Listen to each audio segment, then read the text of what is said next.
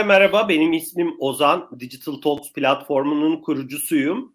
E, bugün Digital Talks sonbahar 21'in e, son haftasında, 6. haftasında iki değerli konuğumuz bizlerle birlikte olacak. İlk oturumda Visa Türkiye Genel Müdürü Merve Tezeli'yi ağırlayacağız. Merve Hanım hoş geldiniz sohbetimize. Hoş bulduk. Ee, çok teşekkürler davetimizi kabul ettiğiniz ben için. İkinci, ikinci oturumda ise Türkiye İş Bankası Genel Müdür Yardımcısı Yalçın Sezen'i ağırlayacağız. Ee, tahmin edeceğiniz üzere iki oturumda da odağımızda finansal teknolojiler, ödemelerdeki yeni trendler, e, bankacılığın e, ajandası e, gibi konular olacak. E, ve iki değerli konuğumuzla da bu konulara odaklanacağız. E, sohbetlerimizin esnasında eğer e, soru iletmek isterseniz değerli konuklarımıza bilgi.digitaltalks.org adresine e, yollayabilirsiniz. Ben de zaman zaman burayı kontrol edeceğim ve vaktimiz ölçüsünde değerli konuklarımıza e, sorularınızı yönlendirmeye çalışacağım. E, bu sohbetlerimize her zaman YouTube'dan ulaşabilirsiniz. E, 6 haftalık seride bugün de dahil toplam 12 oturumda e, değerli konukları ağırladık 22'den fazla.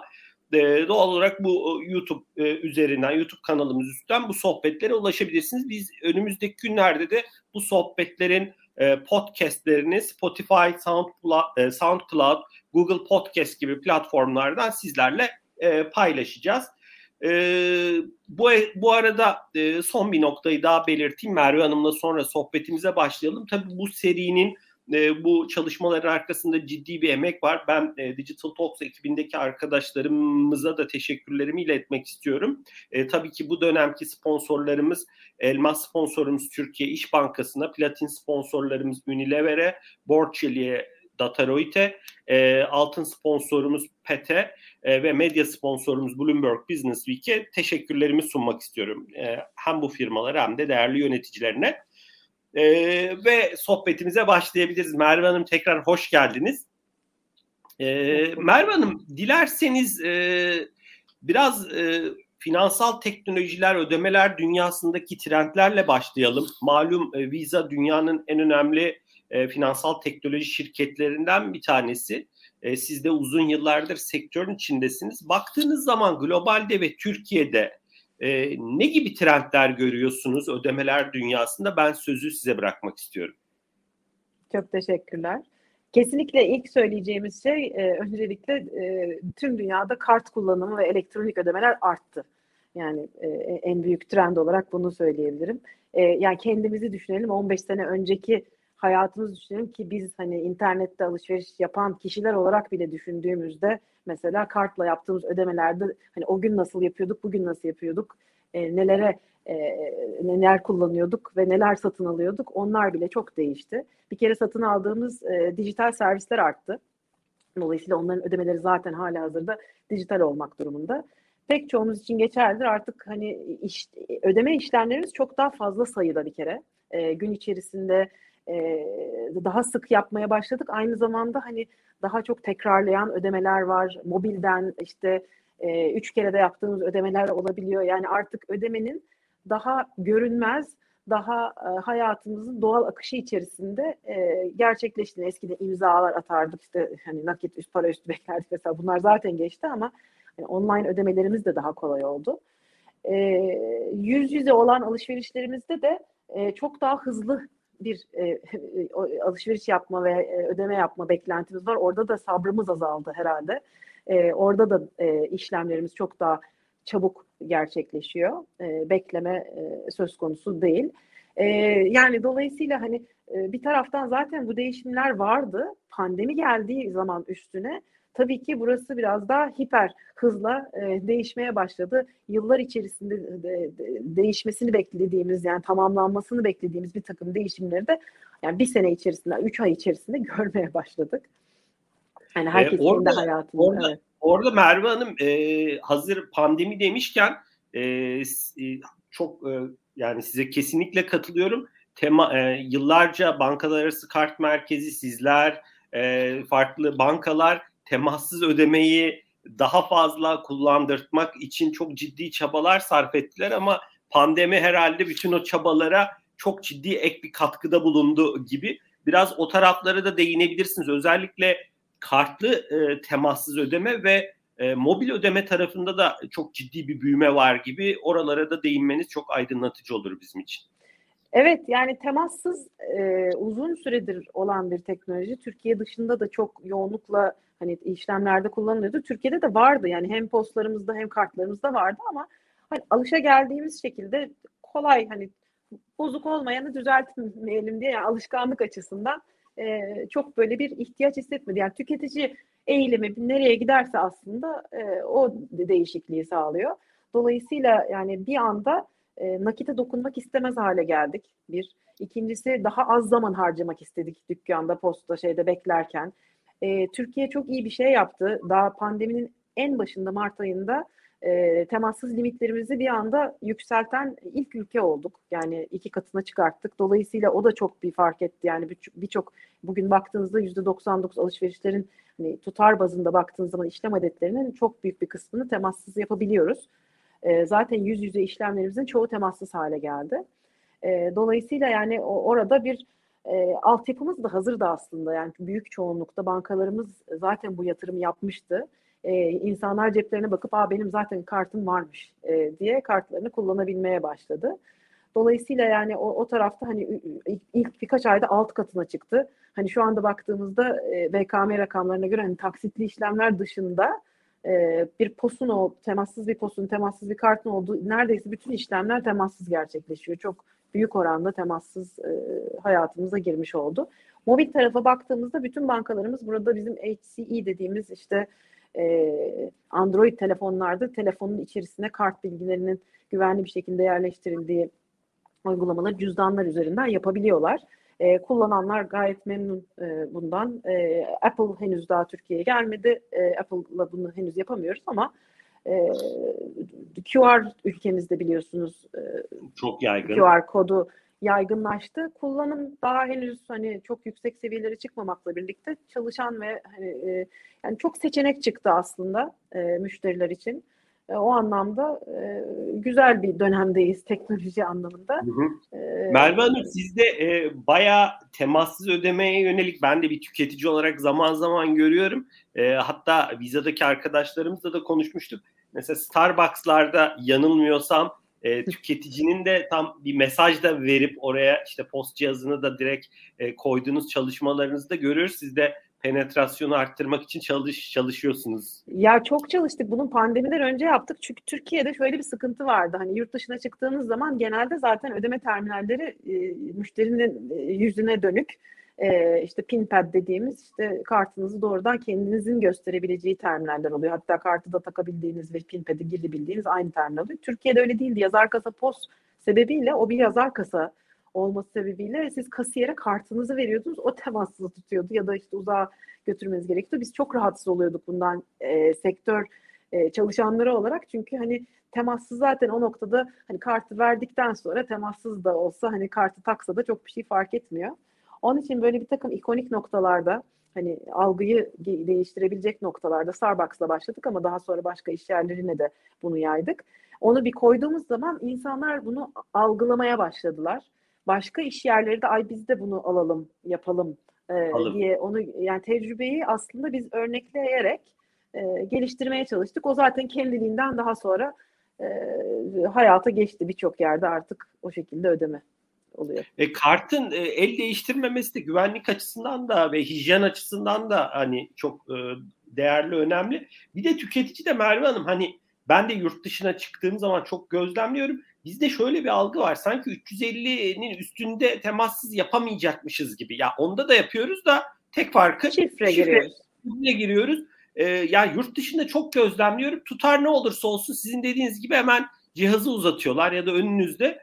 Bizde böyle tutar yüksek olunca hemen sanki bir kartı e, temassız olsa bile bir e, yerleştirmek, koymak e, gibi bir alışkanlık var. Biraz bence sanki orada üye iş yerlerindeki personellerin de yavaş yavaş belki sizin bu yaptığınız çalışmalarla biraz oradaki mindsetlerinin, yaklaşımlarının sanki e, değişmesi bu süreci hızlandıracak e, gibi duruyor. Onu hani söyleyebilirim. Doğru. Ben de bir tüketici olarak. Merve Hanım, e, buralarda ekleyeceğiniz bir nokta yoksa biraz açık bankacılığa geçebiliriz. Biraz rekabete geçebiliriz. E, bilmiyorum ekleyeceğiniz Olur. yani bir nokta temassızla var. ilgili bir tek şunu söylemek isterim. E, bu hani kart tarafından bahsettik ama bir de kabul tarafında da biz hani bildiğimiz post cihazları dışında bu cep telefonu posa çeviren e, bir e, teknoloji de e, son dönemlerde hayatımıza girdi. Son bir senede hatta so, e, yani soft post dedik biz e, vize olarak buna tap to phone diyoruz. E, bu da aslında e, daha küçük ölçekli işyerlerini çabuk bir şekilde başka bir maliyete gerek duymadan kendi telefonunun içerisine yükleyeceği güvenli bir uygulamayla bir e, terminal haline getiren bir teknoloji. E, dolayısıyla hani Türkiye'de de bu çok öncü bir şekilde e, bankalarımız bunu e, devreye aldı. Geçtiğimiz sene içerisinde e, çok sayıda bankamız bunu e, piyasaya sürdü. Bunun da aslında e, hani elektronik ödemelerin daha geniş bir kesime, kobileri, daha küçük ölçekli, belki işte e, çok sıkça işlem almayan e, iş kollarında kapsaması açısından bu da önemli bir noktaydı. Pandemide bunun da şeyi arttı tabii. Yani. Merve Hanım çok çok e, yani çok haklısınız. Orada bir de benim de sektörel okumalarda gördüğüm şimdi e, kurye sayısı arttı malum şeylere giden, lokasyonlara giden restoranların, e, farklı yapıların. E, şimdi kurye belki ödemeyi kapıda alacaksa her birine pos vermek bir restoran Doğru. için 3 kuryesi varsa çok maliyetli. Bir de orada e, birkaç yazıda gördüm. Çip krizi dünyada sizin de çok e, iyi bildiğiniz gibi Doğru. olduğu için galiba o cihazlarda da çipler falan var galiba Tabii ve hepsinde var. doğal olarak galiba onun temininde de kimi zaman sıkıntılar e, yaşanabiliyor. Hem bir daha maliyetli doğal olarak o tarafta da sizin dediğiniz gibi önemli değerli çalışmaları görmek çok e, sevindirici. Biraz dilerseniz Merve Hanım açık bankacılığa e, odaklanalım. E, malum e, dünyadaki farklı coğrafyalardaki regülasyonlarla birlikte API bankacılığı, açık bankacılık e, bu taraflar çok gelişiyor e, ve orada işte bir bakıyorsunuz fintech banka lisans alıyor, başka bir banka gidiyor fintech'i satın alıyor, birlikte işbirliği yapabiliyorlar. Farklı fintechler farklı coğrafyalarda işbirliği yapabiliyor. İşte sizin gibi değerli e, finansal teknoloji şirketleri farklı satın almalar, birleşmeler ve işbirlikleri yapabiliyor. Siz bu gelişmeleri nasıl görüyorsunuz? Rekabeti nasıl görüyorsunuz ve Visa biraz bu rekabetin içinde nerede? E, ben sözü size bırakıyorum. Hı hı. Şimdi demin de sizin ifade ettiğiniz gibi bir çözümü oluşturabilen artık yani eskiden bir banka işte bir çözüm yaratıyordu ve onu müşterisine sunuyordu. Sizin de demin söylediğiniz gibi şu anda bir çözümü yaratabilen bir yapboz aslında çözümler. Bu yapbozun olabilmesi için, e, güvenin olabilmesi için e, burada bir işte bir standardın olması ve o yapbozun bir araya gelebilmesi için bir e, arayüzün aslında yaratılması açık bankacılık başka bir anlamda.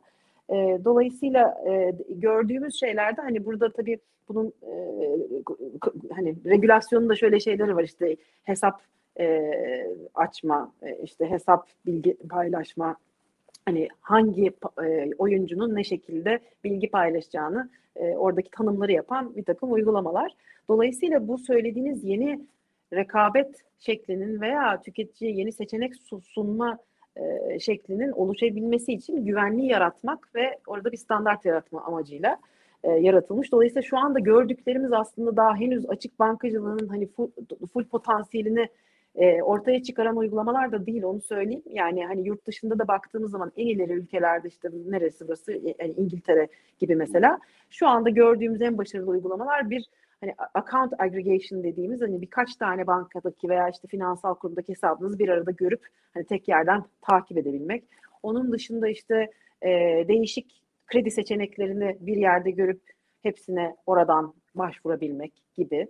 E, ödeme tarafında da işte daha e, ödeme başlatma, ödeme alma, ödeme çekme gibi hizmetler var şu anda ama hani ileriye ve, ve bu bunun üzerinde çalışan hani e, banking as a service gibi hani kendini daha farklı konumlayıp o, o hizmetleri satan e, şirketler de oluşmaya başladı. E, herkes için bir yer var burada. Yani o banka hani bank hizmeti sunan hani ana hizmeti sunan banka için de yer var. Orada arayüzü sağlayacak olan e, bir kuruluş içinde yer var. Mesela Visa o konumda. Orada sonuçta biz bütün e, dünyadaki bankalara bağlı olduğumuz için Biz arada bir arayüz, API'ler e, gibi yani kendi hizmetlerimizi de başkalarını da birbirine bağlamak için kullanabiliriz. En sonunda da o hizmeti sağlayacak fintech için de bir yer var. Dolayısıyla hani rekabetin boyutunu çeşitlendiriyor bir taraftan. E, eninde sonunda da müşteriye aslında daha iyi bir hizmet sunulmasını sağlıyor. Çünkü e, en iyisi e, seçiliyor. E, dolayısıyla rekabet dediğiniz için hani Visa çok e, şanslı bir konumda veya işte genel olarak bütün hani e, ödeme sistemleri içerisinde bulunan oyuncular diyeyim. Çünkü başka sektörlerde sizin büyümeniz için genelde başkalarından pay çalmanız gerekiyor ama bizim sektörümüz öyle değil. Bizim sektörümüzün yani zaten nakite karşı bir yani pastayı büyütme imkanı var. Daha kimseden bir şey çalmadan herkes büyüyebiliyor bu sektörde.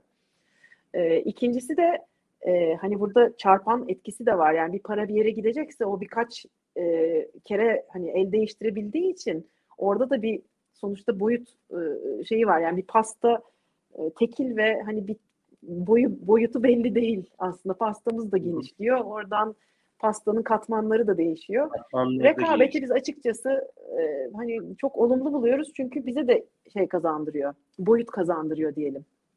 Paranın el değiştirmesi derken Merve Hanım biraz da transferler tarafını da kastediyorsunuz değil mi? Orada da e, sizin geçtiğimiz e, günlerde de bir haberinizi yayınlamıştık. E, B, B2B Connect diye galiba bir uygulamanız var. Dilerseniz ona da sona doğru gireriz ya da belki çok kısa hani biraz transfer konusunda ek bir yorumda bulunmak ister misiniz? Sonra mı girelim? Size bırakıyorum. Yani isterim. Visa'nın aslında şimdi biz kart şirketi olarak genelde herkes e, kafasında konumluyor ama aslında Visa sonuçta bütün dünyadaki bankalara ve finansal sistemlere bağlı olan bir ağ. E, ve güvenli bir ağ. E, bütün partilerin de güvendiği bir ağ olduğu için e, bizim aslında sadece kart ödemeleri değil, biz para yani parayı bir yerden bir yere taşıyan bir e, kurumuz, teknoloji şirketiyiz. E, yani hem teknolojisini veriyoruz hem de arkadaki güveni sağlıyoruz. Dolayısıyla bu artık e, ağların ağı dediğimiz yani sadece viza ağı içerisinde değil ama o başka ağları da birbirine bağlayan mesela işte viza üzerinden bir ödeme başlatıyorsunuz. Ondan sonra başka bir ülkedeki EFT sistemiyle onu bir hesaba ulaştırabiliyorsunuz. Bunları da artık yapmaya başladı e, viza. B2B Connect olarak bahsettiğimiz e, ve İş Bankası ile geçtiğimiz haftalarda lanse ettiğimiz çözümümüz de e, aslında kurumsal ödemeler için e, ve yurt dışı e, sınır ötesi ödemeler için e, çıkarttığımız bir ürün. Blockchain bazlı bir üründür. E, ve de e, bugün hani mesela Swift ile veya başka para transferleri transfer yöntemleriyle yapılan e, transferlerdeki bir takım sıkıntıları bertaraf eden bir e, sistem. Bu nedir? İşte gönderdiğiniz zaman işte muhabir bankacılık sistemi üzerinden gittiği için geleneksel yöntemler tam olarak ne zaman gideceğini, işte maliyetin tam olarak ne olabileceğini, e, takip e, bir sorun çıktığında takibini gibi konuların hiçbir şekilde yer almadığı yani bizim doğrudan zaten hani bir vize ödemesi nasıl yapıyorsanız benzer bir şekilde ve daha e, az maliyetli bir şekilde yapabildiğimiz bir sistem. Şu anda İş Bankası belki bahseder Yalçın Bey'de ama e, daha çok bir ithalatçılar için bir ödeme şey olarak ürünü olarak e, piyasaya ticari. Ticari tabii tabii ticari. ticari. Çok teşekkürler Merve Hanım. Merve Hanım biraz dilerseniz e-ticarete, perakendenin dönüşümüne girelim. Hızlı ticaret çok malum büyüyor. E, bu konuda e, sizin yani tabii ki ödemeler de bu işin e, önemli bir bacağı e, sonuçta ve gitgide de sanki görünmez olması, seamless experience dediğimiz bir noktaya da gidiyor gibi. Bu noktada globalde ve Türkiye'de e, çarpıcı bulduğunuz gelişmeler nedir? E, biraz e-ticaret özel, özelinde hı hı. özellikle ama hani e, gitgide de fiziksel dünya ile e-ticaret yani dijital dünya da yakınsıyor. Belki o tarafa yönelik de kimi tespitleriniz olur onu ben size bırakıyorum. Bir de son olarak dünyada hani biz bunu e, Digital Talks'ta da haberleştiriyoruz farklı aşamalarda ki Visa'nın da bu noktada e, değişik satın almalar, işbirlikler yaptığını biliyoruz. E, şimdi al sonra öde dediğimiz bir ödeme e, kavramı var.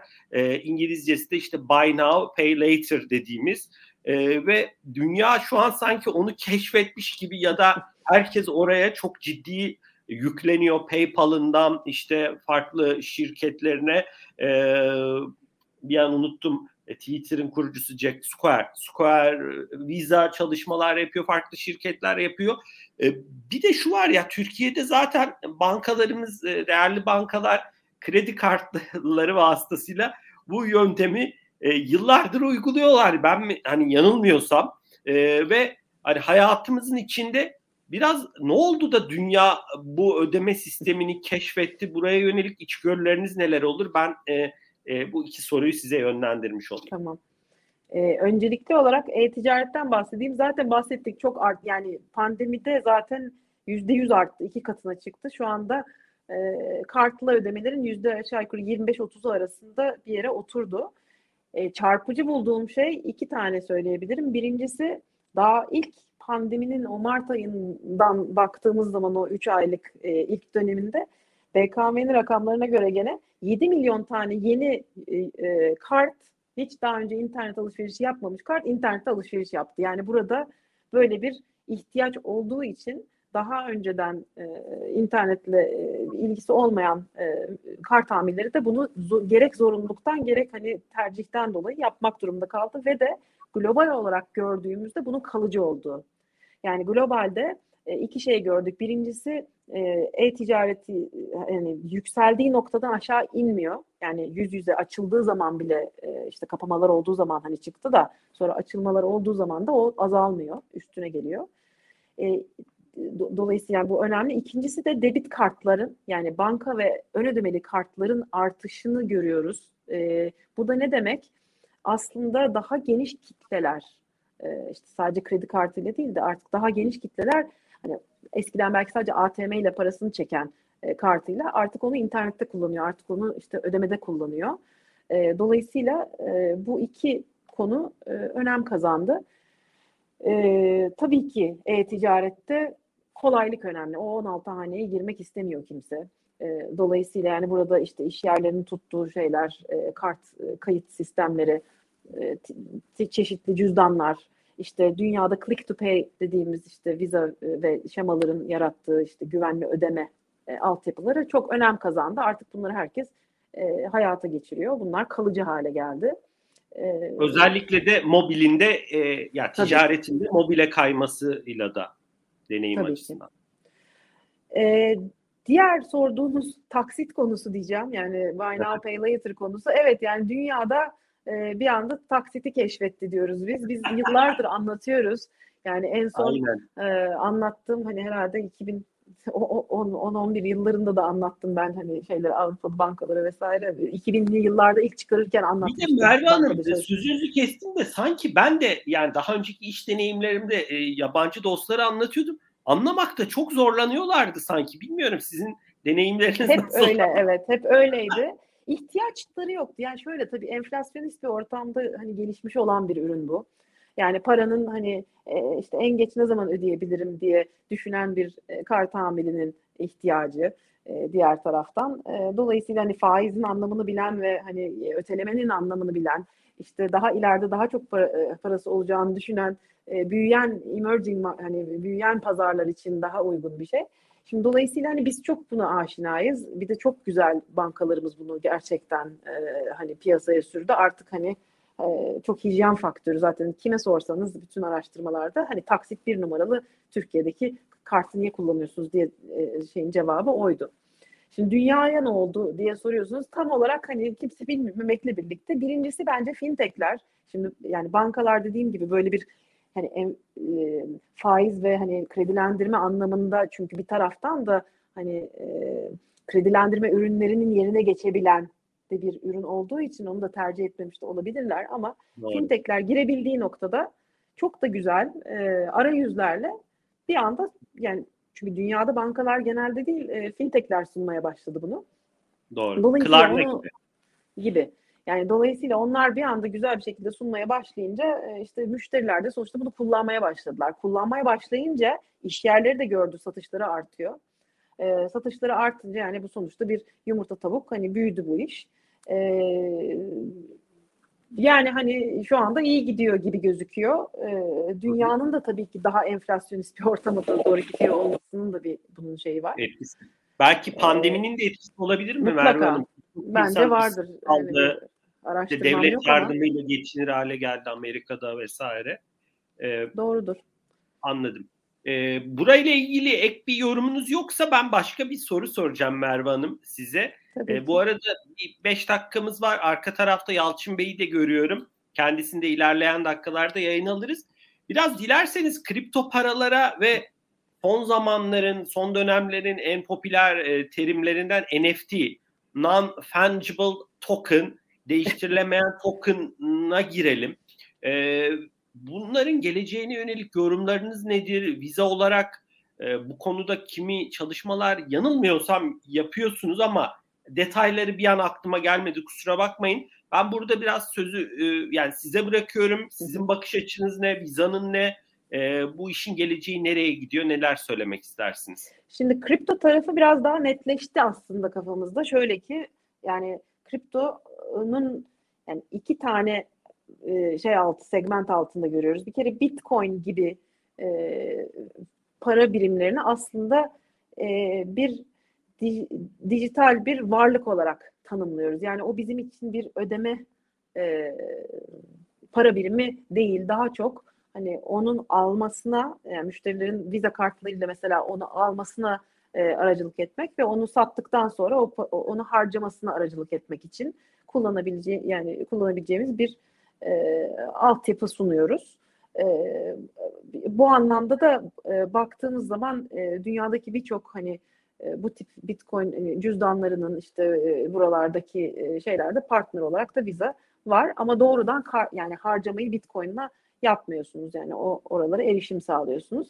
İkinci konu daha çok stable coin dediğimiz Merkez Bankası dijital para birimleri CBDC'ler. Bunlar normal bir para birimi gibi değerlendiriyoruz. Yani bir dolar veya euro ile veya Türk lirasıyla nasıl bir e, takas yapıyorsak bunlar da bizim için aynı şey e, ifade etmekte. Dolayısıyla e, onları da kendi sistemimiz içerisinde bir e, para birimi olarak değerlendirebiliyoruz. Tek farkı yani kağıt için... olarak kağıt olarak tedavülde olmaması herhalde değil mi? Aynen yani? öyle. Hı hı. E, tabii ki. E, yani dolayısıyla biz baktığımızda hani e, 50 kripto platformu ile ortaklık içerisinde bunları hani bağlantıyı da e, apilerimizle sağlıyoruz ama sonuçta e, biz bir ödeme aracıyız. Onlar e, bir ödeme aracı değiller. Onlar bir varlık sınıfında şimdilik. E, NFT'ye gelelim. Onu da sordunuz. NFT enteresan bir konu. Yani son zamanlarda herkes kendini eğitmeye çalışıyor. Visa'da bir tane e, CryptoPunk diye bir avatar satın aldı. Geçtiğimiz aylarda bir yeşil mohawk saçlı işte kırmızı rujlu bir ka- karakter Ethereum ile alınan.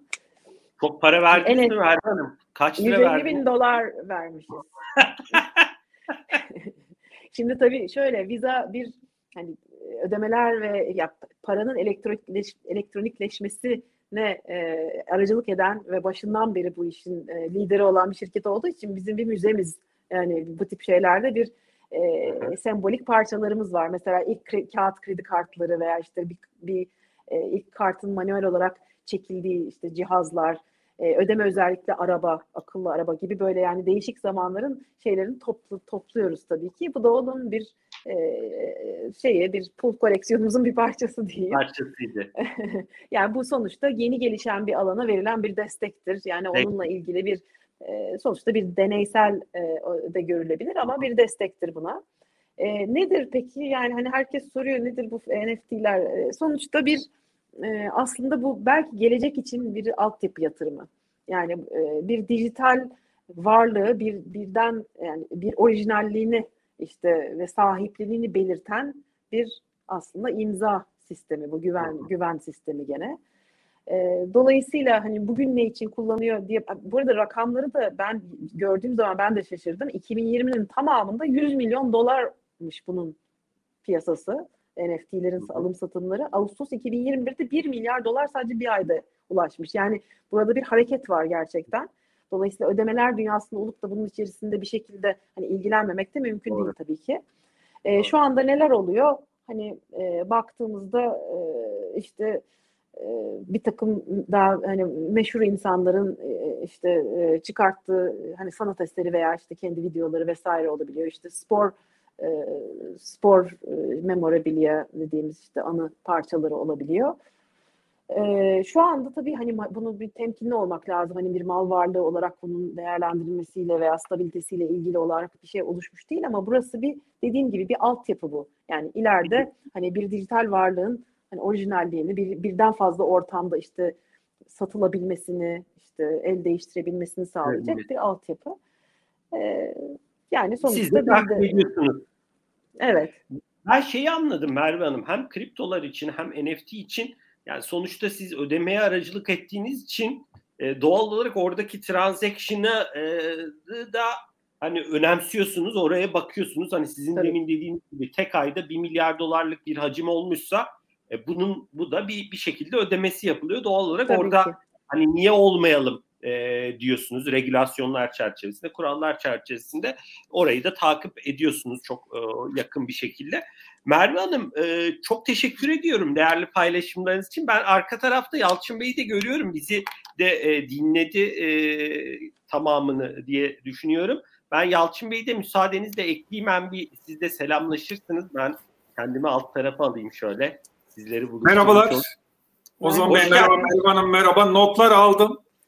Şimdi ben de kullanacağım. Yani sizden aldığım notları kopya çekmiş gibi olacağım. Yararlanacağım. Estağfurullah. Ama ağzınıza sağlık. Ağzınıza sağlık. Sağ e, ikinize de güzel açıklamalar, faydalı bilgiler.